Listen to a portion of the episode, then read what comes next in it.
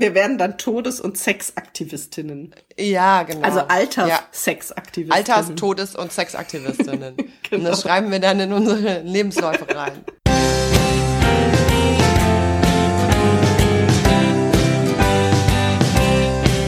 Wir werden alle, alle sterben. Die Erde wird sich auch ohne uns weiter drehen. Wir werden alle, alle sterben. Endlich! Wir reden über den Tod. Hallo ihr Sterblichen da draußen, hier ist wieder der Endlich Podcast. Gegenüber da irgendwo im Computer sitzt Susanne. Ich sitze mitten im Computer, hallo. Und ich bin Caro, guten Tag. Wir haben heute wieder eine Folge endlich zu zweit und äh, wir sind ein bisschen aufgeregt, weil wir haben heute so eine wilde Folge, die wir schon lange in der Pipeline hatten. Stimmt, Susanne? Mhm. Ja, voll. Also ich bin ja ehrlich gesagt immer aufgeregt, wenn wir aufnehmen, äh, so ein bisschen. Aber das ist, ich meine, es ist heute halt so ein doppelter Tabubrecher, nicht? ja, wir sprechen nämlich über Trauer und Sex. So. Ja. Jetzt ist es raus und ähm, wir haben ja schon, wir haben das ja schon lange irgendwie vor und haben das auch in äh, mehreren Folgen immer mal erwähnt. Und dann haben wir neulich eine E-Mail bekommen zu genau diesem Thema von Lisa, einer endlich Hörerin, die äh, gesagt hat, ey, ich habe das gehört, dass ihr darüber sprechen wollt und ähm, ich schreibe euch jetzt einfach mal was zu diesem Thema. Und das fanden wir irgendwie ganz schön irre und ganz schön toll und hat uns tatsächlich zu dieser Sendung heute inspiriert, dass wir es jetzt mhm. endlich mal angehen. Genau, mich hat die ganz schön angefasst, die Mail, muss ich sagen. Ich habe die gelesen. Also es war eine relativ lange Mail, muss man dazu sagen. Manchmal lese ich lange Mails nicht so gerne, aber die die äh, war sehr sympathisch und sehr zugewandt und sehr offen und hat mich da so reingezogen und am Ende habe ich geweint. Ja, mhm. Susanne hat geweint, so sieht's aus. Ja, so sieht's und aus. wir dachten, weil das sozusagen der Auslöser für diese Folge heute ist, lesen wir euch ein bisschen was aus der E-Mail vor, natürlich mit dem Einverständnis von Lisa. Wir grüßen dich hier ganz herzlich. Vielen ja. Dank, dass du uns geschrieben hast und ohne dich würde diese Folge jetzt wahrscheinlich nicht passieren. Und jetzt lesen wir ein bisschen was aus der Mail vor, weil wir die so schön und so offen und berührend fanden fanden. Dazu muss man sagen, dass Lisa 30 äh, ist und äh, seit vier Jahren Witwe ist. Das heißt, ihr Freund ist gestorben. Mann wahrscheinlich. Oder ihr Mann, genau. Und dazu hat sie uns ein paar Sachen geschrieben. Und das geht so. Ich würde mich als sehr sexuelle junge Frau bezeichnen. Ich hatte schon immer gerne Sex. Den besten Sex hatte ich mit Arne. Nach Arnes Tod hatte ich oft Angst, nie wieder Sex, geschweige denn guten zu haben. Mittlerweile habe ich gelernt, dass dem nicht so ist. Neben Sex mit einem anderen Menschen habe ich, wie auch schon vor Arnes Tod, masturbiert. Mittlerweile viel öfter als vor dem Tod von Arne. Von Anfang an irgendwie komisch und befremdlich, aber in keinster Weise unangenehm. Immer wenn ich es mir selbst gemacht habe, und das war seit Masturbationsversuch Nummer eins, überkommt mich immer in dem Moment, wo ich am Höhepunkt ankomme, ein Gefühl des Aufbrechens. Eine Öffnung aller inneren Kanäle, eine Offenlegung von purer Lust, aber manchmal eben auch von purer Schwere und Tiefe. Egal, ob ich beim Masturbieren an Ahne dachte oder nicht, am Ende war es ein blankes Darlegen, eine ungeschützte Lisa überwältigt von Erregung und Trauer in jeglicher Körperpartie. Ich lernte damit umzugehen, es als Teil meiner Sexualität anzunehmen. Ich masturbierte, was das Zeug hielt, weinte am Ende jedes Mal und spürte schmerzlichste Einstiche, wie ich sie im ersten Jahr ohne Ahne dauernd verspürte. Und ich freute mich wie eine Schneekönigin, als ich nach zwei Jahren vielleicht zum ersten Mal masturbieren konnte, ohne zu weinen. Ich wusste, dass das ein ganz großer Meilenstein war, ein ganz großer Meilenstein mit meiner eigenen Sexualität und dem Tod von Ahne war. Wenn es um Sex mit anderen Menschen ging, hatte ich nie diese Zusammenbrüche. Das lief immer wie geschmiert. Mein heiliger Tempel und ich waren da schon immer sehr gut eingespielt und verloren es anscheinend auch nicht. Ich masturbierte in den absurdesten Momenten. Für mich bis vor vier Jahren total normal waren diese blanken Lustmomente. Hinzugekommen sind dann auch Momente der Lust gepaart mit der Lust Ahne ganz nah zu sein. Die Vorstellung, wie er in dem Moment in mir ist, erfüllt mich mit Wärme. Nicht mit Sexwärme, sondern mit Ahnewärme. Auch wenn es dann ein intimer Moment zwischen ihm und mir ist, kommt es nicht immer dazu, dass ich dann weinen muss. Manchmal erfüllt es mich auch einfach mit purer Liebe und positiven Erinnerungen. Also masturbiere ich aus Lust, wenn ich Ahne lieben möchte und wenn ich um Ahne weinen möchte. Boah, krass. Das, das ist so heftig. Ja, das geht einen echt ganz schön an, wenn man das liest. Und ich finde es wirklich so toll, dass du uns geschrieben hast, Lisa, wenn du zuhörst. Ja, das ist so offen und so intim, aber auch so toll irgendwie. Ja, und dann sieht man doch mal wieder, dass es genau äh, der Punkt ist. Wir reden da immer drüber und denken mal, wir sind die einzigen Menschen auf der Welt, die äh, irgendwie komische Sachen machen, äh, wenn jemand gestorben ist oder auch überhaupt. Und dann stellt sich immer heraus, man kehrt irgendwie diese verletzlichen Seiten nach außen und plötzlich kommen ganz viele und sagen, oh, ich bin so froh, dass du das erzählst, weil mir geht's genauso. Ja, ja, ja, so Und schon fühlt man sich nicht so alleine und schon ist irgendwie alles nicht mehr ganz so schlimm finde ich. Ja. Da kann man mal drüber reden, das ist ja auch toll. Also für mich war das ja auch eine sehr körperliche Erfahrung, ne? Also sozusagen alles, ja. was mit Trauer zu tun hatte, war für mich total körperlich. Mhm. Also äh, auch dieses immer ganz viel laufen müssen, um überhaupt klar zu kommen und äh, ganz viel im Bett liegen müssen, mich ganz viel ausruhen müssen, ganz viel einfach nicht mehr zu können, dass mein Körper nicht mehr funktioniert, wie er vorher funktioniert hat. Und gleichzeitig ist ja auch eben diese Erfahrung von Trauer, also sozusagen, da liegt dann ein Mensch irgendwie, ähm, keine Ahnung, in der Pathologie und wird aufgeschnitten. Und das ist der Mensch, mit dem du irgendwie, der dir körperlich nah war. Also oh. ich fand es eine Boah, unfassbar krasse ja. Erfahrung. Und dann eben auch mhm. wirklich dieses, ähm, dass dieser Körper dann verbrannt wird und nur noch Asche da ist und du bist aber mit deinem Körper noch da. Das ist einfach, ähm, finde ich, eine extrem krasse Erfahrung und eine extrem körperliche Erfahrung. Weil es so unwirklich ist, oder? Ja, ja, es ist total unwirklich und es wird eben von diesem extrem körperlichen, von diesem extrem, ja, von, von was extrem sinnlichem, äh, was so sinnlich erfahrbar ist, zu Nicht-Existenz. Das ist echt krass und, oh ähm, oh Gott, ja. und komisch. So. Ja, und darüber muss man doch reden. da, darüber muss man auf jeden Fall reden, weil ich finde ja auch, dass Sex und Tod sich irgendwie so ähnlich sind. Das sind so Zustände, die haben mit dem restlichen Leben nichts zu tun. Ja, also Tod ist irgendwie das Gegenteil davon. Das ist äh, alles, was Leben nicht ist. Mhm. Und und Sex, ich weiß nicht, das ist auch so ein Zustand, der sich ja komplett nur auf den Moment konzentriert. Ja. Also wo Vergangenheit und Zukunft und alles spielt überhaupt gar keine Rolle. Es kommt halt nur auf diesen einen Moment an und man ist so in so einem ekstatischen Nirvana irgendwie, mhm. was irgendwie diesem ich weiß nicht genau, warum ich da so eine Verknüpfung in meinem Kopf habe. Also ich glaube, es ist aber auch ein etwas älteres Thema, nicht? Mit Eros und Thanatos. ich glaube, da haben sich schon wirklich schlaue Leute mal Gedanken drüber gemacht, wie die beiden zusammenhängen. Mhm. Und es hat mich immer nur so leicht gestriffen und ich dachte immer, da ist was. Äh, irgendwie hängen die zusammen. Mhm. Aber ich habe noch nicht so richtig rausgekriegt, wie genau ja. die zusammenhängen. Und ich, wir, wir haben ja ein paar Aspekte davon. Ne? Also bei dir finde ich das halt so interessant, dass du ja eine sexuelle Beziehung hattest mit deinem Toten. Der ja. dann, also und das ist doch, das ist doch auch krass. Willst du darüber mal kurz erzählen, wie sich das so angefühlt hat oder so? Ja, so die Tatsache, dass man mit jemandem, also dass dir jemand körperlich nah war und dieser Körper ist dann tot. Ich finde, das, das intensiviert äh, alles, was sozusagen Trauer mit dir macht nochmal. Also ich fand das wirklich mhm. potenziert und, und auch extrem schwierig sozusagen zu ähm, akzeptieren, mh, auch so im Nachhinein, dass ich den, dass ich mich auch von dem Körper nicht mehr verabschieden konnte und dass ich den eben ja. nicht mehr, nicht mehr sehen konnte und so. Und ich glaube, das hat alles damit zu tun, ne, dass du diesen Körper halt einfach so erlebt hast und intensiv erlebt hast und in so total lebendigen Momenten irgendwie erlebt hast und dann ist der tot und nicht mehr da und du checkst es einfach nicht. So. Ja. Und ähm, kennst du denn auch solche Momente, wie Lisa sie beschrieben hat, dass du dann ähm, ja, ich meine, ihr wart nicht mehr zusammen. Nee, genau, ja? wir waren nicht mehr zusammen und es mhm. war auch tatsächlich bei mir nicht so.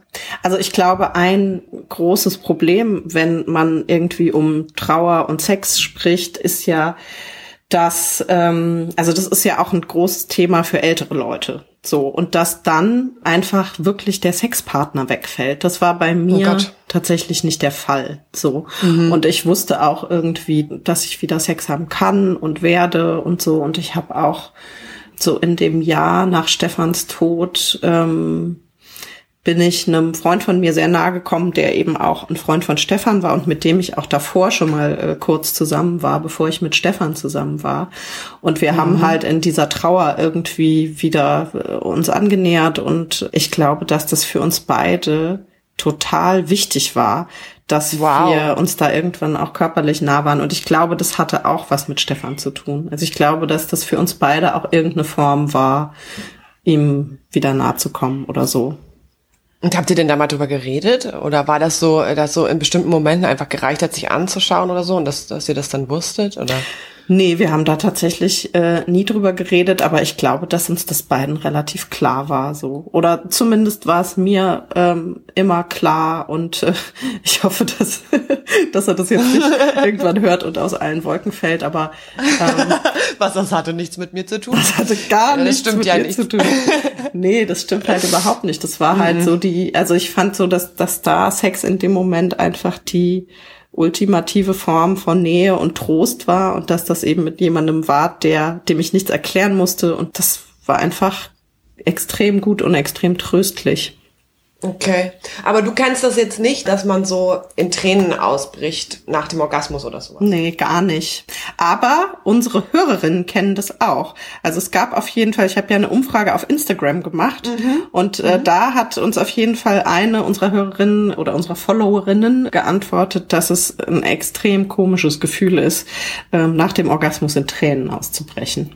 Ja, das äh, dazu kann ich total relaten. Das äh, kenne ich nämlich ziemlich gut, ehrlich gesagt. Ja, dann mal los, Susanne, pack mal aus. Ne, naja, es ist ja so, da haben wir ja schon ganz oft drüber gesprochen, dass ich ja super krasse Angst vor diesen Momenten habe, wo ich das Gefühl habe, ich falle und ich verliere jegliche Kontrolle über die dunklen Seiten. Nun ist das ja aber ähm, ein ganz schmaler Grad, wenn man gerade jemanden verloren hat. Und ich erinnere mich daran, dass das so in Momenten, also kurz nachdem ich meinen Bruder verloren habe, ist, ist es in Momenten, wo ich mich nicht, äh, wo ich das Gefühl hatte, ich komme da nicht raus.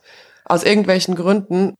Ich kann da nicht weggehen, ich kann nicht irgendwie mit meiner Struktur weitermachen oder so. In solchen Momenten ähm, ist so dieses Gefühl über mich hergefallen. Also tatsächlich hatte ich dann so ein Gefühl von Fallen in was ganz Dumpfes, tiefes, Dunkles.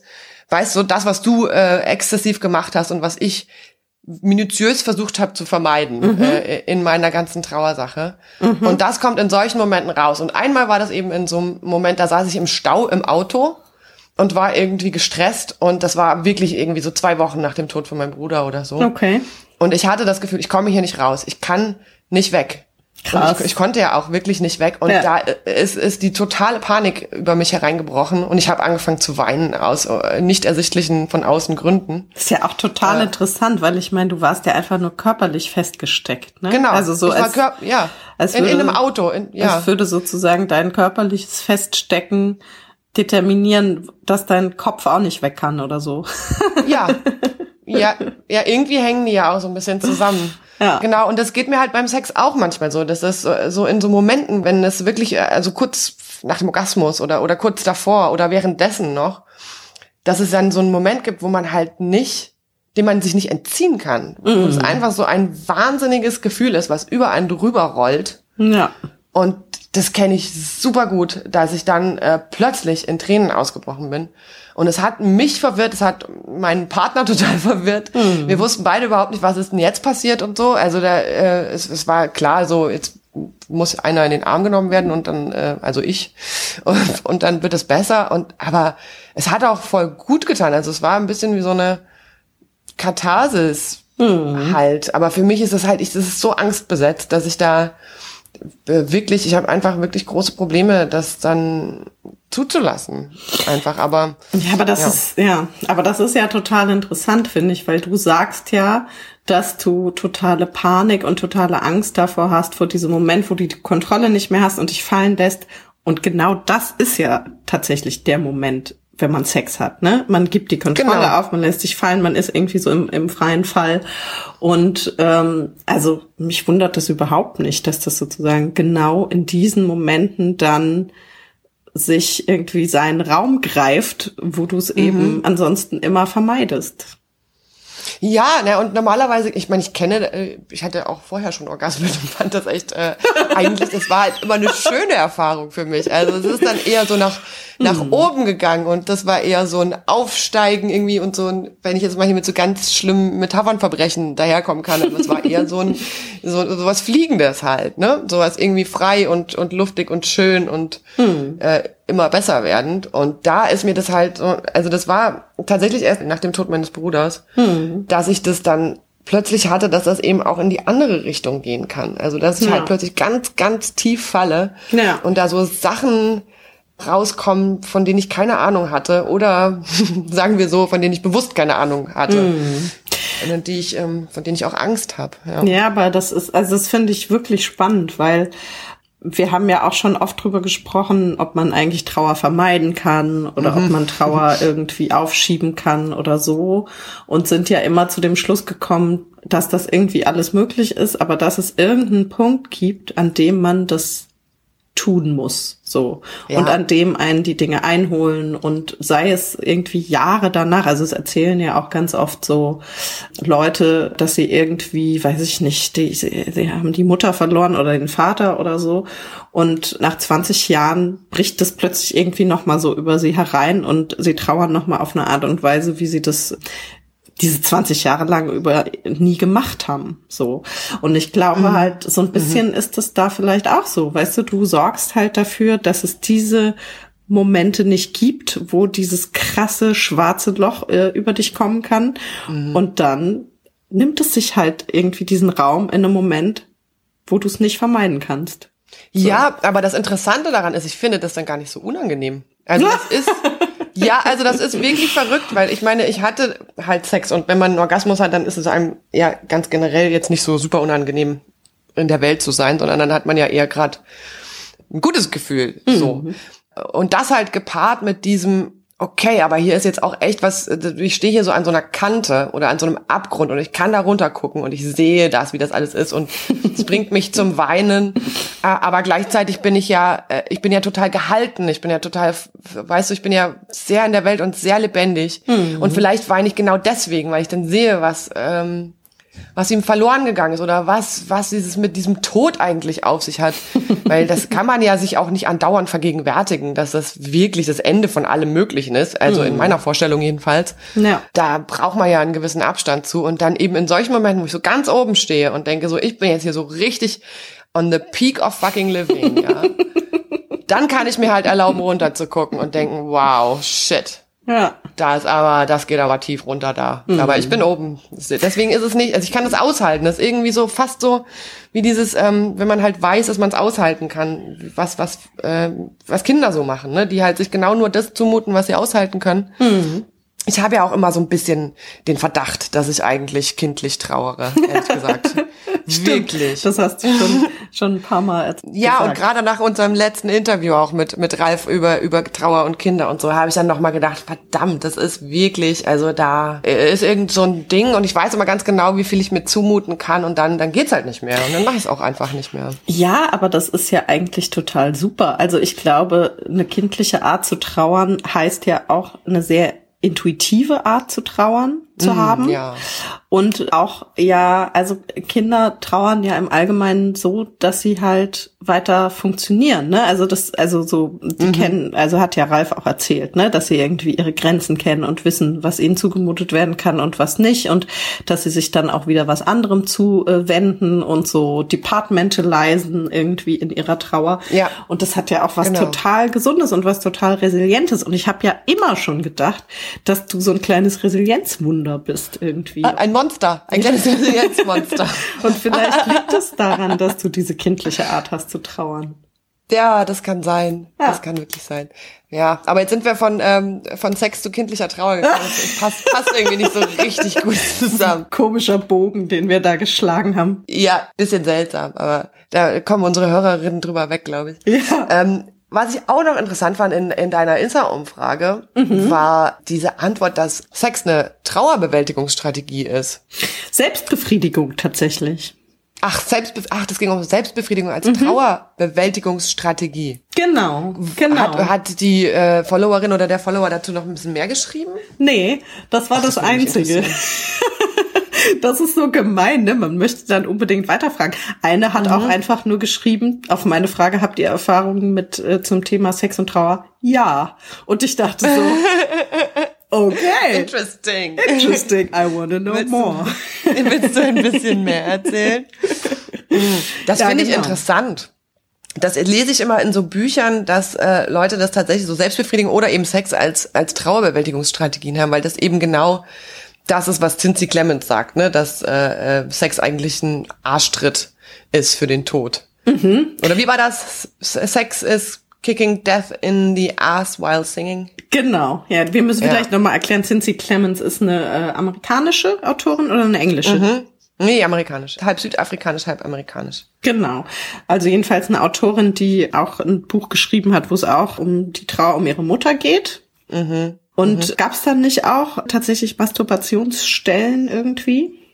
Ja, da gab's ganz wilde Masturbationsstellen. Das, ich erinnere mich, ich, ich habe sie nicht mehr gefunden im Buch, leider. Ihr müsst euch das selber kaufen. Das heißt, What We Lose heißt es auf Englisch. Also ich glaube, was verloren geht. Was verloren ähm, geht, heißt es auf Deutsch, genau. Genau. Und das sind so, so, so kleine Vignetten drin, eigentlich nur so, so wie so Blog- oder Tagebucheinträge. Und an einen kann ich mich gut erinnern, da ähm, sitzt eben die Trauergesellschaft in der Wohnstube und die Mutter war eine ziemlich strenge Mutter. Es ist halt auch eine, eine relativ strenge Familie und die sitzen da und das ist alles reglementiert, wie es abzulaufen hat. Und die Tochter geht eben in ihr Zimmer und masturbiert wild rum.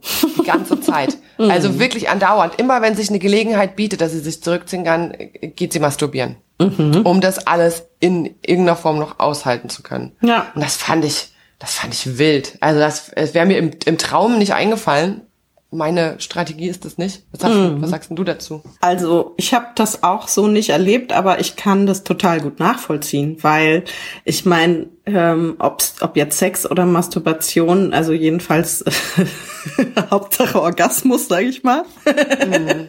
Ja, ja. ähm, ist ja ist ja einfach auch ein total krasses Ventil. Ja, also ja. Und ich glaube, dass eben, ne, wenn einen Dinge überwältigen oder wenn man irgendwie anders nicht äh, umgehen kann mit irgendwelchen Sachen, finde ich das eigentlich eine sehr valide Form der Trauerbewältigung, möchte ich mal sagen. Einfach um mit überwältigenden Gefühlen irgendwie klarzukommen und um dafür so ein so ein Ventil irgendwie zu finden. Also um Dampf abzulassen sozusagen, um, ja. um irgendwie so ich mit meinen, meinen schlimmen Metaphern heute, es tut mir sehr leid, aber so, ich, mir fällt nichts Besseres ein. Immer wenn es um, immer wenn es um Sex geht, äh, komme ich mit den allerschlimmsten Sachen daher. Keine Ahnung, warum das so ist. Ja. Ja, okay, aber um so überschüssige, ja, um so Stress abzubauen vielleicht auch, oder? Das gibt doch bestimmt auch so körperliche Reaktionen, so wie beim Weinen, wo dann da so Stresshormone in den Tränen drin sind. Das muss doch, ich meine, das hat ja eine rein körperliche Funktion auch also mal abgesehen von der psychologischen Dimension. Ja, ich glaube auch, dass das eine ganz körperliche Funktion hat, weil mhm. dann eben, keine Ahnung, Oxytocin und wie heißt das, Adrenalin und so weiter ausgeschüttet wird. Mhm. Und ähm, ja, dann fühlt man sich einfach anders danach. Man fühlt sich besser wahrscheinlich. Man ja, fühlt genau. sich besser. Ich habe mal in genau. so einem Sexratgeber, ich, ich habe nämlich mal in so einem Sexratgeber gelesen, vor, ja. äh, als ich jünger war. Ja. Als ich mich da, äh, also habe ich mich sehr für Orgasmen interessiert und wusste halt nicht so genau, hatte ich jetzt nun schon mal einen Orgasmus oder nicht. Also man, man weiß es ja auch nicht, es wird einem ja nirgendwo beigebracht so richtig. Stimmt. Und dann stand da drin, wenn du dich fragst, ob du gerade einen Orgasmus hattest, hattest du wahrscheinlich einen. Ja, das glaube ich auch. Das ist so ein bisschen wie, ähm, mir hat mal irgendwer, als als wir uns über Wehen unterhalten haben und ich so gesagt habe, ich frage mich immer, wie, wie, ob ich das dann merke. Und dann hat die sich totgelacht und meinte, glaub mir, du merkst es, wenn du Wehen hast. Ich glaube, genauso mhm. ist es, wenn du einen Orgasmus hast. Wenn du denkst, äh, ja. wenn du dich fragst, ob du jetzt gerade einen Orgasmus hast, ja, dann, dann wird es ja. einer gewesen sein. Das ist so, ne? Und das andere Ding war halt so, wahrscheinlich hattest du dann einen, aber auf jeden Fall hattest du einen, wenn du dich nach dem Sex besser fühlst als vorher. Ja, genau. Und dann ist es auch ein bisschen egal, ob das jetzt Orgasmus heißt oder ob es halt einfach irgendwie, was weiß ich, was ist. Wenn du dich nachher besser fühlst als vorher, ist alles super. Genau. Naja, und bei dem Thema äh, Masturbation musste ich eben auch noch an, an das Buch denken, was ich äh, mir gekauft habe, als es, als mhm. irgendwie klar war, wir, wir reden über das Thema Trauer und Sex. Mir ist das nämlich neulich irgendwo in irgendeiner Frauenzeitschrift oder so über den Weg gelaufen. Du, du liest Frauenzeitschriften, Caro. Guck mal an. Nur, nur auf dem Klo. oh, das ist valide. Voll okay. Wie heißt denn das Buch? Ah, scheiße, wie heißt denn das Buch? Also das ist von Joan Price und das heißt, glaube ich, Sex After Grief.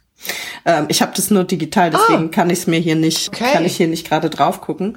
Und das ist total interessant. Joan Price ist meine neue Heldin. Also die ist ein bisschen trashig. Das Buch ist auch ein bisschen trashig, aber die ist so cool. Das ist so eine Alters-Sexaktivistin. Super. Die irgendwie mit 60 oder so angefangen hat, öffentlich über Sex im Alter zu sprechen. Und die hat auch so einen Blog, wo sie sich immer in Dessous fotografiert, um ihren Alterungsprozess irgendwie äh, festzuhalten. Und ähm, die hat eben auch vor, weiß ich nicht, 15 Jahren oder was, ist ihr Mann gestorben.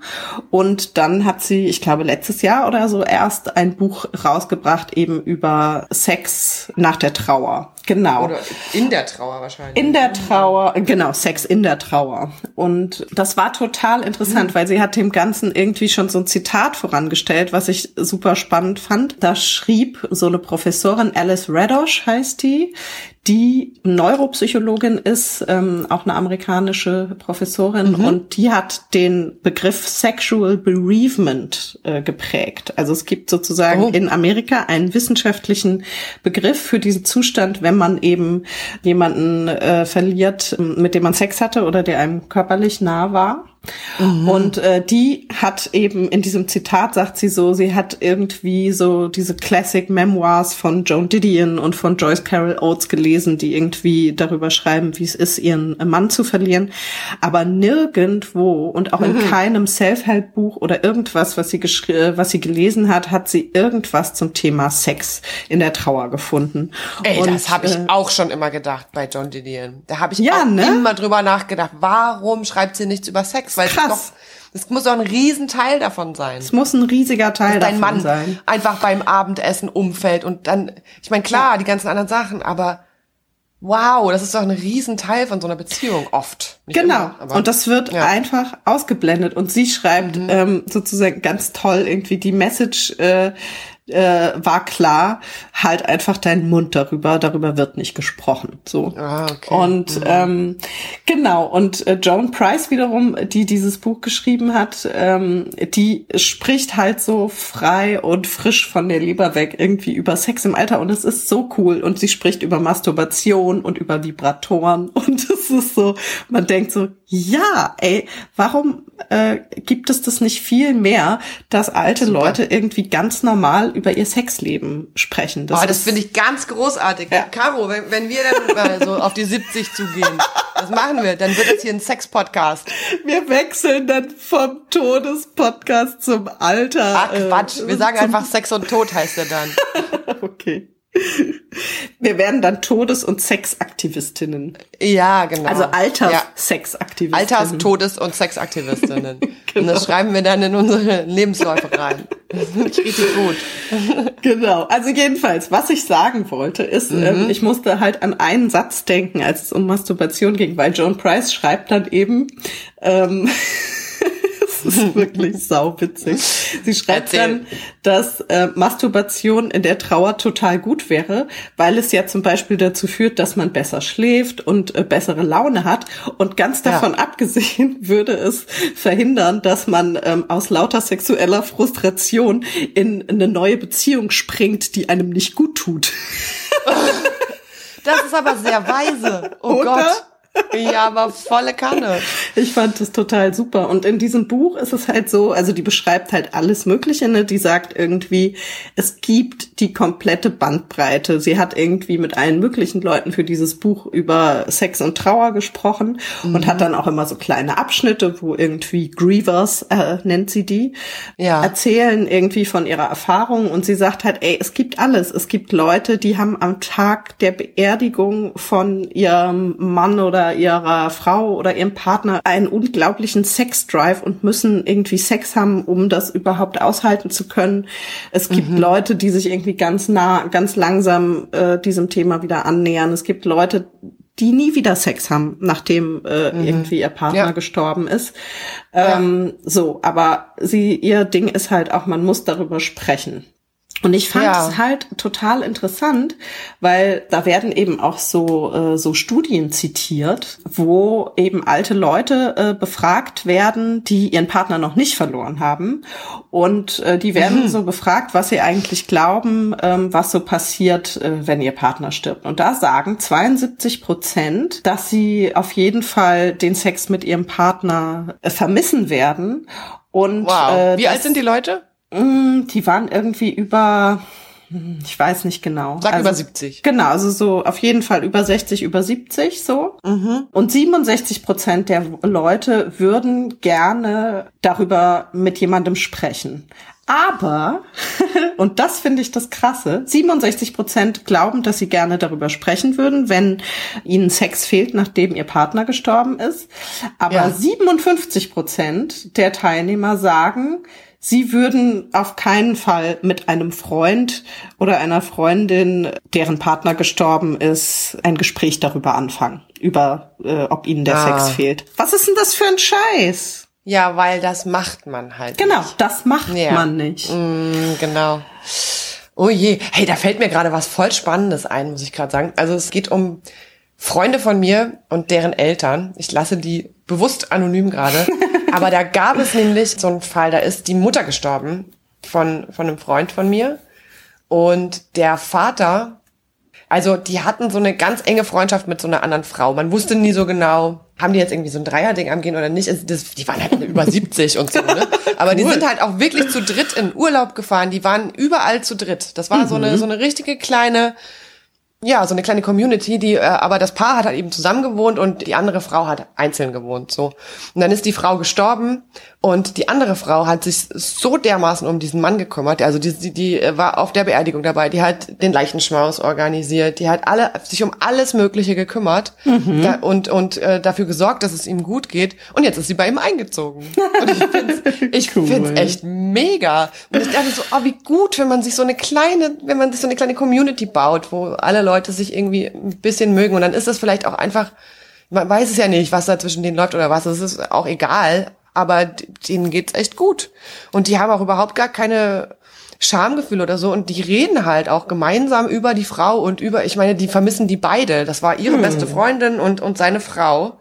Ja. Und die haben halt so äh, einfach dadurch noch eine, eine engere Verbindung bekommen, dass sie sie beide vermissen und lassen die die halt in, in ihren Erinnerungen irgendwie so weiterleben. Und ich Ja. finde das voll schön. Und das sind jetzt nicht irgendwelche hippen Berliner, sondern das sind Leute aus Norddeutschland, die eigentlich überhaupt nicht viel reden und die halt da in ihren Häusern wohnen und so. Also es ist wirklich, es geht, ich, man muss es einfach nur machen. Ich glaube. es- Ja, aber genau alles. das ist, glaube ich, der Punkt. Da geht's halt einfach um Konventionen, ne? Und Genau. ähm, also das, äh, das war auch in diesem Ja, Buch. genau. Da ist so ein super Zitat von von so einer Frau, die eben sagt. Ähm, eine gute Witwe spricht darüber eben nicht. Und wenn eine gute Witwe darüber nicht spricht, dann bin ich eben keine gute Witwe. Ja, wer, wer will schon eine gute Witwe sein? Was für, was für verdammten Orten kriegt man denn da jetzt genau? Also, äh, da wurde eben auch über genau dieses Thema gesprochen, ne? dass es eben, dass eben sozusagen Schuld, dass, also dass natürlich Konventionen da eine Rolle spielen, aber dass, dass äh, die Emotion, die eben verhindert, dass sich Leute mit diesem Thema befassen oder dass auch Leute dafür sorgen, dass ihre sexuellen Bedürfnisse befriedigt werden in der Trauer, ist eben Schuld, weil sie das Gefühl haben, sie betrügen irgendwie ihren Partner oder ihre Ja. Partnerin, Ja. indem sie äh, sexuelle Gelüste haben oder indem sie irgendwie mit jemandem anders schlafen wollen. Und da sagt eben Joan Price, Leute, es ist nicht, man kann das vereinbaren. Du kannst äh, jemanden lieben über seinen Tod hinaus. Du kannst äh, loyal und dem irgendwie treu sein und kannst mit anderen Leuten schlafen. So, das geht. Und das finde ich so cool. es geht ja, es geht ja sogar auch, wenn der andere noch am Leben ist. Das Aber das ist ein anderes Thema. Das steht da, aber da ist auch eine Geschichte drin über jemanden, der eine polyamoröse Beziehung ähm, mit seiner Frau hatte, während sie gelebt Ja. hat. Und äh, das wussten aber nicht alle Leute. Mhm. Und dann hat er sozusagen eben, nachdem sie gestorben ist, ähm, hat er mit den äh, Leuten, mit denen er eben andere Beziehungen hatte, das hat er auch weitergeführt. Und da gab es dann irgendwie einen großen Aufschrei, weil die Leute dachten, ja, der, der betrügt ja jetzt seine Frau und so. Und da hat er auch gesagt, ja, ihr hattet halt nur keine Ahnung, was wir vorher gemacht haben. So. Und selbst Ja. wenn. Ja, und was soll das auch? Was, was, was ist denn das für ein moralischer Standpunkt, auf den sich die Leute dann äh, vermeintlich stellen, der irgendwie höher wäre? Mhm. Ja, was beurteilen ist-. Ja, das es ist halt ein schnell. riesiges Tabu, ne? Also ich glaube Voll. wirklich, dass es kein größeres äh, oder dass es wirklich eins der größten Tabus ist, sozusagen, wenn man eben sexuelle Bedürfnisse hat ähm, und aber seinen Partner verloren hat, so. Also mindestens im ersten Jahr danach, so. Und das finde ich so Ja. absurd, ne, dass sozusagen dieses Jahr danach immer noch irgendwie bei solchen Dingen herangezogen wird. Ja, das ist halt auch so ein Ritualding. Ja. Ja, aber ich, aber ich, äh, wir haben auch eine Antwort gekriegt äh, auf Instagram, die- und ich möchte das nochmal einfach, um, um das rund zu machen, wenigstens erwähnen. Da hat jemand geschrieben, ähm, dass sie überhaupt gar keine Lust auf Sex hatte nach äh, in der in der krassen Phase der Trauer. Und ehrlich gesagt kann ich mich damit ganz gut identifizieren. Also weil mir ging das auch so, als mein Vater gestorben ist. Und ich 19 war ja eigentlich in der Blüte, ne, wenn man lauter so Sachen macht und so. Ja. Es ging gar nicht. Also es ging überhaupt nicht. Für ein Dreivierteljahr oder so hatte ich überhaupt gar keinen Sex mit irgendwem. Und ich hatte auch überhaupt gar kein Bedürfnis danach. Na es klar, also, einfach- das, ja. das gibt es natürlich auch. Das gibt's eben auch. Und Ja. ähm, ich glaube, wir hatten das auch neulich schon mal, ähm, als wir da die Beziehungsfolge gemacht haben oder so, da hatten wir schon mal eine Insta-Umfrage gemacht. Und da hat jemand geschrieben, dass sie extreme Probleme in ihrer Partnerschaft hatte, weil ihr Freund ähm, einfach nicht gecheckt hat, dass sie keinen Bock auf Sex hatte. Also da ist ein, ein, ein Freund von ihr gestorben und äh, das hat irgendwie zu mega Problemen geführt, weil es halt auch nach äh, längerer Zeit immer noch so war. Und äh, er immer gesagt hat, mein Gott, das muss doch irgendwann mal vorbei sein und was hat das eigentlich damit zu tun? So. Ähm, und ich glaube auch, also das, wie gesagt, es gibt halt die gesamte Bandbreite, ne, von, Ja. von, von hier bis da. Genau. Also was ich auch noch total interessant fand in diesem Buch, neben diesem anderen äh, Begriff Sexual Bereavement, gibt's noch einen anderen ähm, äh, Begriff, den sie da benutzt und das heißt Disenfranchised Grief. Und äh, disenfranchised heißt äh, entrechtet, also sozusagen entrechtete Trauer. Und ähm, sie hat das eben in, in Bezug gesetzt zu, wenn man eben nicht nur um seinen Partner trauert, sondern eben um die sexuelle Beziehung trauert, die man verloren hat und darüber aber eben nicht sprechen kann. Und sie sagte, genau dann kommt es zu diesem, zu dieser entrechteten Trauer, nämlich äh, eine Trauer, die man öffentlich nicht aussprechen kann und die gesellschaftlich sanktioniert wird, wenn man sie ausspricht. Das fand ich total spannend, so. Ja, und das ist ja, ich meine, das betrifft ja auch das, äh, dieses Alters-Sexualitätstabu, ne? Weil das ist, wenn es um ältere Leute geht, also bei, bei jungen Witwen und so ist das, glaube ich, nicht ganz so kompliziert. Also jetzt wie, wie bei Leuten wie, wie Lisa, die, die, ich meine, das ist auch eine andere Generation und so, die haben auch anders gelernt, darüber zu sprechen. Ja, aber, aber da er- sieht es aus, es ist auch gesellschaftlich nicht so super tabu, wie wenn jemand über 70 seinen Partner Ja. verloren hat und dann sagt, shit, mit wem habe ich denn jetzt Sex bitte? Ist doch scheiße. Ja. Also das, das, will, das wollen doch die Enkelkinder nicht hören, glaubst du? Nee, also, das will puh. niemand hören. Also das Nee. genau. Aber ich glaube, selbst bei jungen Leuten ist es ein riesiges Tabu. Also vielleicht nicht hier in irgendwie keine Ahnung in Berlin äh, oder weiß ich nicht wo, aber ich glaube, Glaubst dass es du? grundsätzlich selbst bei jungen Leuten, ähm, dass der Tod und Sex sehr säuberlich auseinandergehalten wird. Ja, also okay, im, im Sinne von, äh, oh, jetzt hat sie mit jemand Neues was angefangen, äh, das ist ja ein bisschen früh. Das glaube ich auch, das ist halt so eine moralische Position. Aber im Sinne von, sie hat Bedürfnisse und sie äußert die. Also ich glaube, da, hat man so jüngeren Leuten, hat man da, begegnet man da vielleicht mit ein bisschen mehr Nachsicht. Aber keine Ahnung. Das Ja, ist nur das, was ich mir so nicht. vorstelle. Nee, ich habe kein, ich, ich habe, ich hier mache jetzt hier anekdotische Empirie. Also keine Ahnung. Das stimmt alles vielleicht. vielleicht aber auch nicht. Man kann es jedenfalls nur hoffen, dass, äh, Mhm. dass, dass es so ist und dass sich das noch weiter, ähm, weiter in die Richtung entwickelt. Und Ja. äh, ich kann nur sagen, kauft euch dieses trashige Buch von Joan Price äh, und gruselig. Großartig. lest alles über, über äh, Sex im Alter und Sex in der Trauer. Das ist echt ganz schön cool irgendwie. Ja, und dann werdet Alterssexaktivistinnen mit uns. So wie später. Ja, genau. Geht diesen Weg mit uns. Es wird ein großartiger sein. Genau. Ja, ich glaube, wir sind fast schon am Ende, oder? Hast du noch irgendwas, äh, worüber du sprechen wolltest? Nee, äh, ich hatte halt in Vorbereitung auf die Folge drüber nachgedacht, äh, was eigentlich die Unterschiede waren in meiner Trauer in Hinsicht auf Sex zwischen eben 19 und 36. Ja. Und ich habe ja ganz kurz schon gesagt, dass ich eben nach dem Tod von meinem Vater wirklich es hatte auch noch andere Gründe natürlich, äh, weil auch gerade meine Beziehung zu Ende gegangen ist und äh, noch andere Sachen passiert sind, dass ich einfach irgendwie so kurz gedacht habe, so Sexualität und ich, äh, nope, es ist jetzt einfach gar, überhaupt gar kein Match ähm, Mhm. und ich kümmere mich jetzt erstmal um andere Sachen. Nach dem Tod von meinem Bruder war das aber ganz anders, weil da steckte ich in einer Beziehung, die nicht mehr so super sexuell war. Also wir waren sehr lange zusammen und ab und zu passiert es dann halt, dass ähm, einfach nicht mehr so viel läuft. Und nachdem mein Bruder gestorben ist, hatte ich aber dieses extreme Bedürfnis, danach ähm, wieder Sex zu haben. Okay. Aber eben mit anderen Leuten. Und das war dann so das erste Mal, dass ich äh, irgendwie diese ganzen Dating-Apps und sowas ausprobiert habe.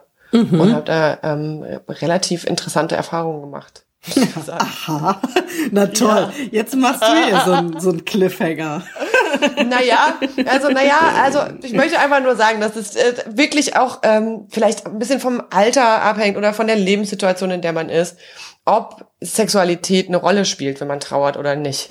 Also es, weil das sind ja genau die, die zwei total entgegengesetzten Pole. Ja. Einmal war es völlig äh, unwichtig und einmal ist es halt plötzlich sehr wichtig geworden, auch einfach so als so ein als so ein Verständnis davon, dass ich aber noch am Leben bin und dass ähm, dass jetzt hier zwar irgendwie die Hälfte meiner Familie gestorben ist, weil, weil das war ja dasselbe, da ist ja meine Oma dann hinterher auch noch gestorben und so. Also irgendwie waren plötzlich alle weg und dann war das so eine so eine Rückversicherung an mich, dass ich aber noch am Leben bin. Und was lässt dich bitteschön mehr spüren, dass du am Leben bist, als ähm, Ekstase? Ja, in jeglicher total. Form. Also, und da habe ich das ganz dringend gebraucht. Und das war, ähm, also ich ka- kam mir auch zwischenzeitlich ein bisschen seltsam vor und wusste auch nicht genau, wo das herkommt, aber so rückblickend glaube ich, dass es irgendwie sehr stark damit zu tun hatte, dass ich halt getrauert habe. Ja. Kann ich mir total gut vorstellen. Und ich meine, es ist halt auch einfach so, dass, ja, Sex ist halt auch Nähe und ist, äh, selbst mit Leuten, die man nicht kennt, kommt man sich einfach plötzlich unglaublich nah. Und Ja. ähm, dass das, also genau, dass das was extrem Lebendiges, aber auch was sehr Tröstendes hat und auch was sehr Verbindendes. das ist ja irgendwie Ja. klar, ne? Ja, und das sind halt alles so super krasse Lebenssachen. Ne? Also ver ver verbunden sein, Spaß haben und sich wohlfühlen ist irgendwie das Allertollste am, am lebendig sein.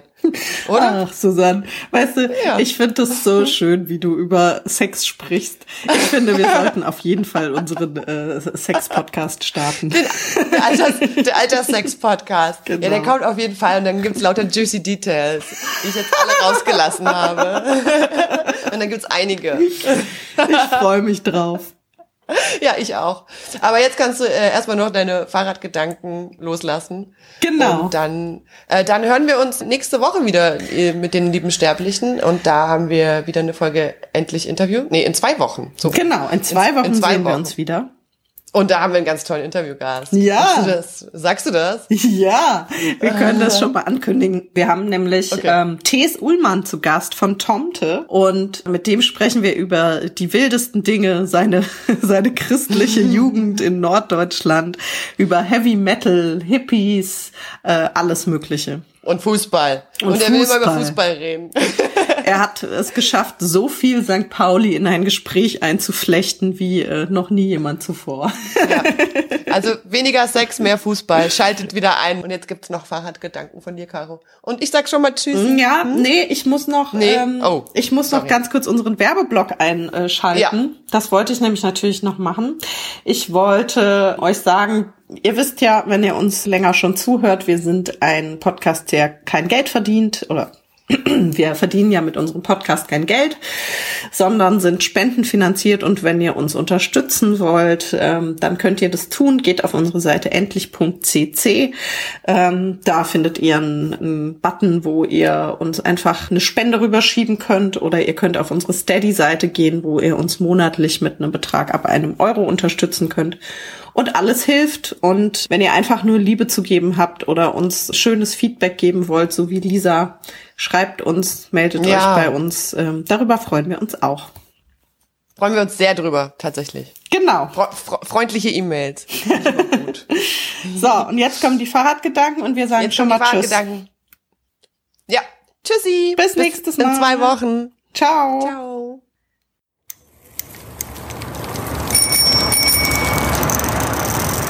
Fahrradgedanken. Meine heutigen Fahrradgedanken sind mal wieder ein Zitat und die kommen äh, aus dem Buch Laufen von Isabel Bogdan. Das Buch ist im Prinzip ein einziger großer Gedankenstrom von einer Frau, die ihren Freund verloren hat wie lange ich aus dem Geschäft raus war und was für ein Glück Björn jetzt war, um wieder einzusteigen oder was weiß ich, ob ich wieder einsteige. Es ist ja nicht so, als würde ich jetzt ein ausschweifendes Sexleben anpeilen, wobei, warum nicht? Kann ich doch machen, aber so ein Glück wie Björn dürften die wenigsten Männer sein. Von dem ganzen Mist habe ich ihm nichts erzählt. Wir haben über Musik geredet und über Bücher und Hamburg und die Arbeit, aber gar nicht viel über uns selbst und erst recht nicht über vergangene Beziehungen. Das war genau richtig, obwohl ich ein paar Mal kurz davor war, es ihm zu sagen. Er hat auch sonst ein paar ganz schön intime Fragen gestellt und ich auch, aber da ging es mehr um den Körper. Er war so vorsichtig und liebevoll und hat mich weinen lassen, als ich weinen musste.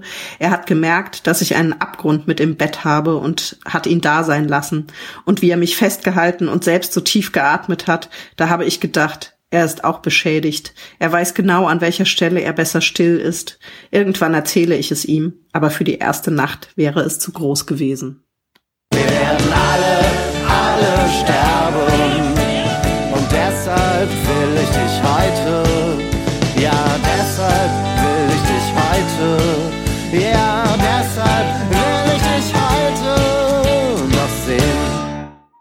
Endlich. Vorbei.